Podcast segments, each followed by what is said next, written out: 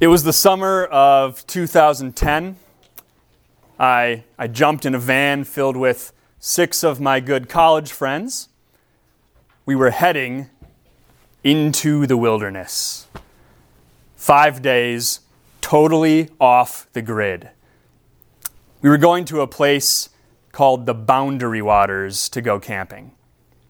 The Boundary Waters, uh, that's that, that very remote wilderness area up on the very northern edge of Minnesota, right along the, the Canada boundary. It's the boundary waters. It's just about as far from civilization that you can get. So we were in that van. We drove the whole day. We, we got finally that night very late to the lake where we were going to start our adventure. So the next morning, we, we woke up early, packed up our three canoes, and we paddled off into the, the place that's filled with, with more moose than people. We were, we were just getting out there. We paddled, we paddled some more, we kept going. We, we spent half the day looking for the perfect remote spot to set up camp. Finally, we did.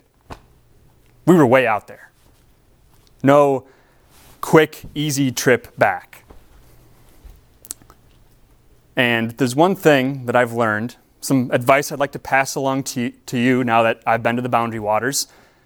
When you go, make sure you pack plenty of food. Maybe anyone else would have thought of this, but leave it to seven college guys to not really have a backup plan. We, we figured, ah, we don't really need to pack that much food. We're, we're going to be fishing every day, pretty much all day. We'll catch plenty of fish for breakfast, lunch, and dinner. Except we didn't. The mayfly season, which is apparently something that happens, uh, all the fish, they had plenty to eat. They weren't biting at all. So we had to ration out what little other food we had brought along because we couldn't catch any fish. We got a little desperate we, we started scrounging for wild blueberries. We, uh, we even used the last of our trail mix to try and trap a little chipmunk. we were getting desperate. Uh, don't worry though, we, we did not eat the chipmunk. It was just too adorable. We had to let it go. We just starved instead. And in the end, obviously, we, we all made it out. We, are still alive. Um, we, mod, we made it back home. But we learned a valuable lesson. When you go out into the, the remote wilderness, just pack more food than you think you need. In our gospel account from Matthew today, we, we see Jesus in the beginning of it heading out into a wilderness area as well. He's, he's heading out to the, the northeastern edge of the Sea of Galilee there. And you can see there's, there's really not much going on there. This is a remote area. There's really no large towns. It's a wilderness. But that's exactly where Jesus really needed to go. You see, um, we had that little part how he had, when he had heard about this, what that's referring to is he just heard that his relative, John the Baptist, the great forerunner for Jesus, had been beheaded by King Herod. And Jesus, not long before this, he was in his hometown, Nazareth. He was preaching there, and the people in his own hometown totally rejected him, cast him out. Pretty rough couple of days for Jesus. He needed some time to be alone, to go to his Father in prayer, like he often did. He needed some, some time to spend with just his disciples who were coming back from a mission trip to hear what they had been doing. Tries to go off to a remote area. But the crowds, they had a different idea. They, they saw that Jesus was going out in this boat, and so they followed along on the shore with Jesus to try and meet him. These, these people they had started to hear about Jesus.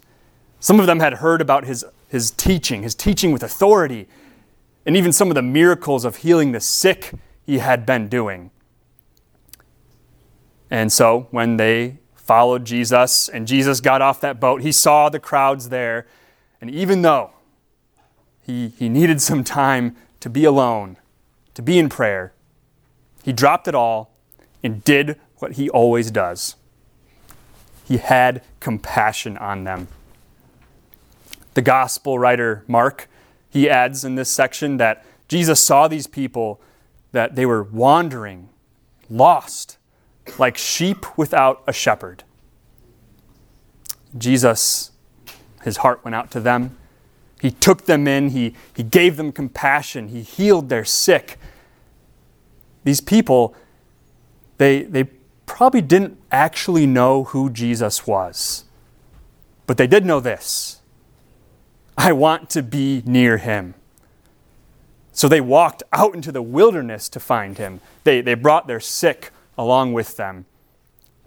And we see the heart of God in Jesus. He's never going to send us away. Even if it's inconvenient for God, He's going to show you compassion. You can count on that. And so, Jesus, He showed compassion to those crowds, He healed their sick pretty much the whole day. But now, now, someone had to take everyone in that wilderness and snap them back to reality. The hour for the evening meal had already come and gone. It will be dark soon. They're out in this remote area. Really, the word remote here refers to a place that is deserted, desolate. There's, there's nothing out there. They are far from civilization. So, as the, the sun continues to go down, these people ran into the same problem that seven guys going out into the boundary waters did. They didn't bring the food with them that they needed. As that sun sinks lower and lower, you can almost picture Jesus' disciples all huddled together as Jesus is healing the crowds. They're saying, Ah, Jesus always overextends himself. You know what? He's done enough for these people. Now, we have to do our part. These people, they, they need to get some food, and Jesus, he needs to rest. Someone's got to say it, right? Point out the obvious. So, the very practical disciples go and, and tap the teacher on the shoulder. Hey, Jesus, um, these people can't just stay here. There's no food. I mean, look around. This place is deserted. We're in the middle of nowhere. It's getting dark. They said, Send the crowds away so they can go to the villages and buy themselves some food. Sounds like a, a good plan, right? I mean, these, these little villages out here in this wilderness might not even be big enough to feed 5,000 plus people. If the crowds didn't hurry, those little villages might already be closed down for the night, can't get any more food at all. Kind of a problem. But what does Jesus say? They do not need to go away. You give them something to eat. What? Are you kidding? The disciples must have looked at Jesus like he was crazy. Where are we going to find food for 5,000 people out here in this wilderness? It's hard enough to find food for, for seven guys in the boundary waters. How are you going to scrounge up food for over 5,000 out in the middle of nowhere. No Publix out in the wilderness, no hot and ready Little Caesars pizzas. The disciples wouldn't have had enough money to pay for all that food anyway. What are they going to do? But okay, the disciples, they, they scrounge up a little bit of food here. They, they say, we, we have here only five loaves of bread and two fish. Jesus, this isn't enough. This is all we have. It's so little in comparison with how much we need. This might as well be nothing. The disciples did their math. I mean, they had a pretty good idea how many people were there and how little food they had. The numbers aren't even close. There's no way this is going to be able to add up. So, why would Jesus even tell them this? You give them something to eat. You ever thought of that? What, why would Jesus tell that to them? You feed them, you do it.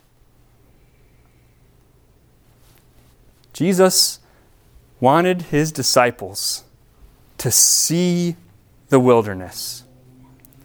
He wanted them to realize the desolate place they were in, to feel the weight of scrounging for food in the wilderness.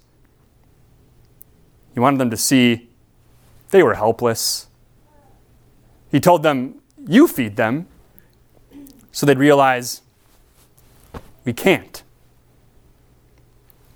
Whether you are in the boundary waters or right here in Chattanooga, there will be times when you realize exactly what kind of place you are in. At times, God wants you to see the wilderness. He wants you to see the desolate place you find yourself in. Sin has made this place a desolate wilderness. This world is, is a desolation of, of pain and hunger and disappointment and death. Don't believe me? Just look around you. Disasters everywhere you look, all around the world. Hatred spilling over from politics into the lives of ordinary people. Another, another shooting of people in, in Pittsburgh hunger, starvation, emptiness, death. Sin has made this place a wilderness. And at times it seems like God is saying to us, You deal with it. You try to scrounge up scraps of contentment for yourself in this desolation. You try to take care of your, your spouse or parent as they waste away from age or sickness. You try to provide the home, the food, the security for your family. You try to raise children in a time when, when depression and suicide rates among teenagers are higher than they've ever been. And then we look at God's Word and, and we see His law there that also cries out to us You get rid of sin out of your life. You kick out all those temptations. You work better at giving your best to God and hope that you can satisfy His justice. You do it. Lord, I can't. I see the wilderness. I feel the weight. I can't do it. So, why would God give us His law that says, do not sin, when He knows we can't measure up? Why would He give us moments of helplessness when the results of sin in this world hit so close to home? Why? God wants you to look to Him. He wants you to realize how much you need Him. He wants you to, to see the wilderness all around you, to know what it's like to scrounge for scraps in this wilderness, because He wants you to look at Jesus, the supplier of all human need. He wants you to look to Jesus to fill your emptiness, to satisfy you. Sin has, has made this place a desolate wilderness. But Jesus entered our wilderness. He entered our wilderness to satisfy us with compassion. to bear our burdens for us, to suffer the results of sin in this desolation for us in our place. Jesus entered the desolate wilderness of the cross. And there, he gave you the bread of life. He gave his own body as a sacrifice. That sacrifice so that God would satisfy you with forgiveness and a not guilty verdict. God's law that cries out to you that, that you are sinful finds its answer in Jesus, who satisfies you with the salvation and the forgiveness that you need. And even though we, we still live in this desolate wilderness, we have gone from scrounging for scraps to feasting with Jesus. Jesus, he knew what meager scrapings his disciples were going to bring to him. But still, he said, Bring them here to me. Out of your lack, I will provide a feast from emptiness to total satisfaction. Jesus wanted his disciples to see their impossible situation. But even more, he wanted them to see that they will always turn to him with their problems, with their lack, because Jesus would satisfy. Satisfy in a world that this wilderness we live in never can. You see, Jesus turned a small scrap of food that seemed like it couldn't feed seven people into a feast for over 5,000. Jesus didn't just feed the 5,000, though, he satisfied them. Don't, don't you wish you could have been there? I, I really wonder what it, what it would have been like. Right, Jesus motions the crowds to sit and get ready to eat. He takes these scrapings of food, lifts them to heaven, thanks God, gives it to his disciples to distribute to the crowd. And their baskets never went empty. As the disciples hand out food, they, they look down and there's just always more food to hand out. The, the people are, are breaking this bread and sharing it with each other, and they just keep breaking it until everyone's got enough. They weren't just fed, they were satisfied. They were topped off they had so much food, there was leftovers. The, the disciples gathered 12 basketfuls of leftover pieces, more than they started with. These people, these crowds, were probably pretty poor people. They wouldn't have just left food laying around like that unless, unless they were completely satisfied. Jesus didn't just feed the 5,000, he satisfied them. Did you know that this, this is the only miracle, other than the resurrection, that shows up in all four of the Gospels? Matthew, Mark, Luke, and John all record this miracle. Must have been pretty significant, huh? Yeah, definitely is because it shows that Jesus satisfies us in our wilderness. He satisfies us with His compassion. He entered our world of desolation, our world of emptiness, and He filled it. He filled it with His love, with His forgiveness.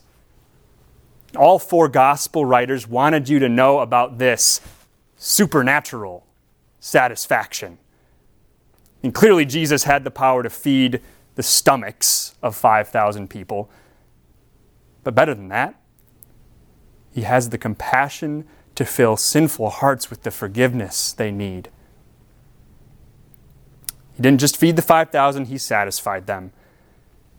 And, and really, 5,000? That's too small a number.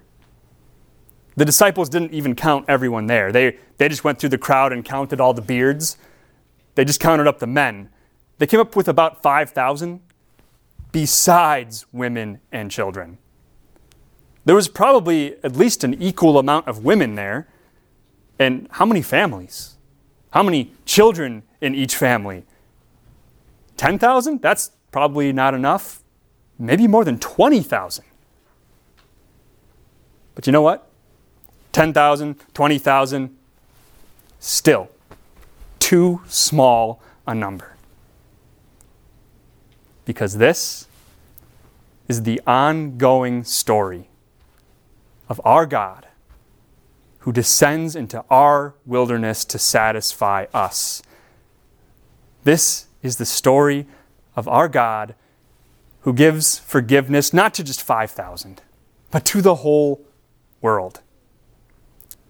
This is the story of our Jesus, who, who takes our eyes off the desolate wilderness to focus on Him. Jesus never says to you, You do it. Jesus says to you, I did it. I have fed you with forgiveness, with salvation. You are satisfied. Amen.